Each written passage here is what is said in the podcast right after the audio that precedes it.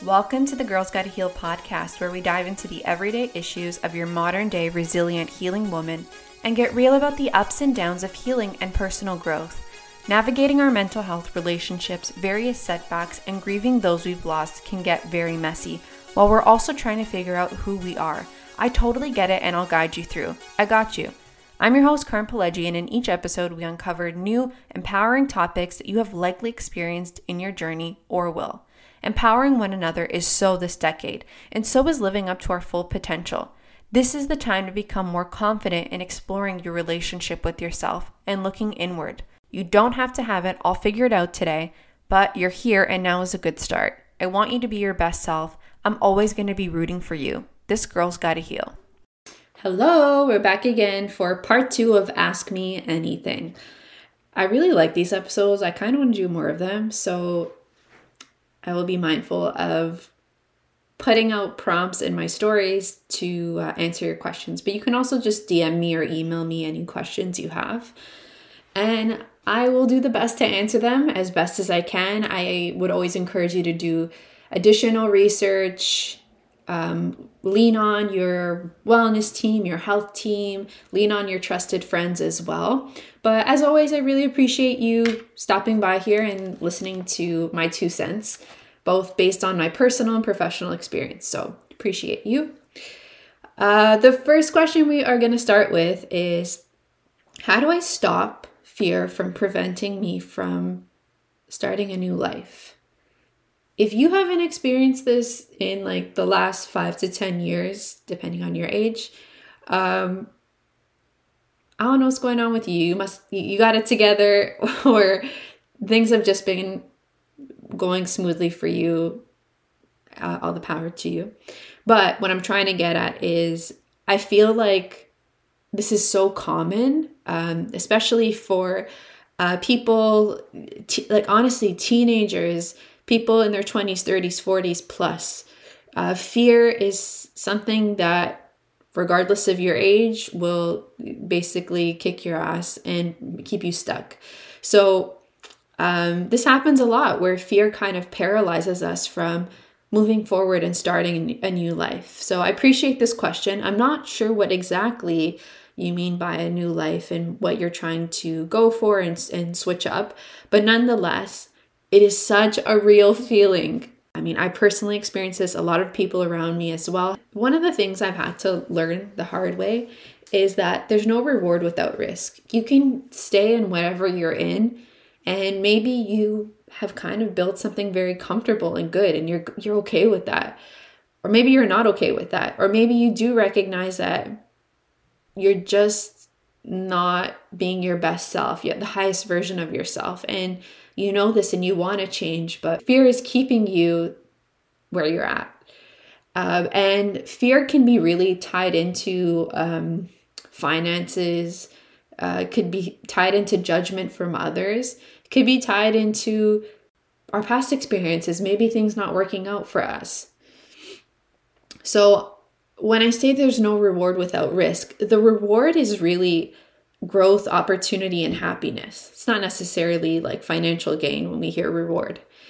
I would say arriving at a place where you feel at peace, regardless of how it turns out, because being authentic is the most important feeling, would indicate that, you know, you are ready to take that leap. Just trusting in yourself and knowing that however it goes, I really believe in myself. If it doesn't land, I know I'll pick myself back up and I'll try it over again in another way. So it's just, I would say, finding practices of um, building your confidence and just trusting yourself. Look at all the things you've been through, look at your experience, look at your education, look at your um, professional experience, look at the people around you. You know, look what you've built and look at what you've overcame and what you're going through. So trust in yourself, build your confidence a little bit more. I wouldn't say take a leap blindly. I'm someone who always I write things out, I talk about it a lot. For other people, it might seem that I'm taking a leap, but they don't know behind the scenes I've actually done a lot of work. I've talked to a lot of people before I've made any kind of change at all. So uh, lean on your supports and uh, build yourself up before you make any kind of move so that you know, however it lands, you got you and you're going to be all right. I will segue into the next question, which is Do others feel abandoned? Do others feel abandoned? Are there irrational feelings around this? So, um, this one might have been connected to either a relationship ending or a loss of a partner. So, I think abandonment is a piece that's not talked about enough. Adults feel abandoned abandonment can stem from our early years, our experiences growing up. If you really take the time and do the work, whether that's through therapy or other wellness health practices, you really take the time to do the work and dive deep and try to understand where themes of abandonment, rejection, and loss have come up in your life. It's going to open the doors to a lot uh, as well as opportunity to to heal. So I think when we when people experience the loss of a relationship ending or the loss of a partner or loved one, there is a sense of abandonment. And I don't think that that's irrational at all. We can get in our heads of like, you know, this person had to leave and we're compassionate, or this person is no longer with us and I miss them and I feel sad about that. And, I, and I'm mourning my relationship with them and I'm mourning the life that you know they envisioned for themselves and that we envisioned for ourselves together. So we can be stuck into thinking that while also being conflicted with these feelings of abandonment of like i'm so sad about that on one hand but on the other hand you abandoned me you left me. Grief is so complex because there's multiple layers to it and you sometimes can like be at war with yourself of how should i be feeling? Or what is the right way to feel? Or like is it actually okay for me to feel like abandoned or lost without this person even though you know they're the ones who suffered and they're the ones who left or they had to leave or things ended for whatever reason? So just know that whatever you're feeling is valid and um, i don't think it's irrational to feel abandonment when some type of connection ends or something stops I would just say um, do some inner work into exploring, you know, uh, the theme of abandonment in your life. And I think while that can be painful, it could also be an avenue for healing. All right, the last question for this Ask Me Anything series within this podcast is what's your ad- best advice for processing best friend breakups? Oof, this is tough. Relationships, uh, sorry, best friend breakups can be just as painful as romantic breakups, if not even worse. Like there is just like a bond and a loyalty and a love there that's very different than than a romantic relationship. Both very valid, the breakups and the feelings that come with that, but uh, losing a best friend is is different. And if you've gone through it, you you know how shit that feels. Um I will say I've gone through three best friend breakups from my teenage years to my mid 20s. And I will say that these were at very different point, points in my life. So, with some of them, I felt more at peace. With others, it took me a very long time to process. It depended on, like, for one of these best friend breakups that I had, I was really at a point where like I felt like I gave so much and I just was like stuck in it. Like we were growing at very different paces and it just we just didn't align anymore. So for me, distancing myself from that relationship, having those hard conversations, it was really tough and I know that it hurt the other person a lot and that was something I had to sit with for a very long time but with that one, I felt more peace with because I knew deep down that I couldn't maintain that connection anymore. That um, we were just growing at different paces. Um, for the others, um, both took me a long time to process, and I felt like I was the one who was kind of let left behind and let down. And um, that was also really, really hard. So, with losing a best friend, it's it's another form of grief because this bond that you have with someone, this trust, and the layers of memories that you have with this person, it's just you can't even put it into words. And each each connection we build in our life is so different and so important to us for different reasons, depending on where we're at in our life. You know, maybe you formed a friendship with someone that grew in it grew into um, a best friend type of relationship, and with this person you grew together. Maybe you were friends throughout high school. You saw each other lose important people.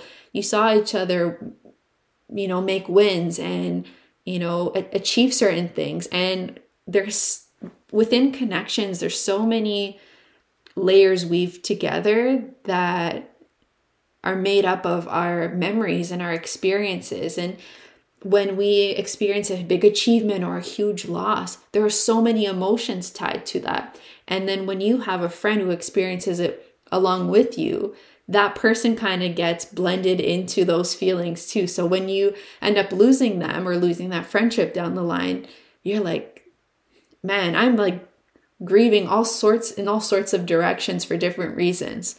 So, some advice I would have is take the time to heal, and this might mean vibing alone for a little bit.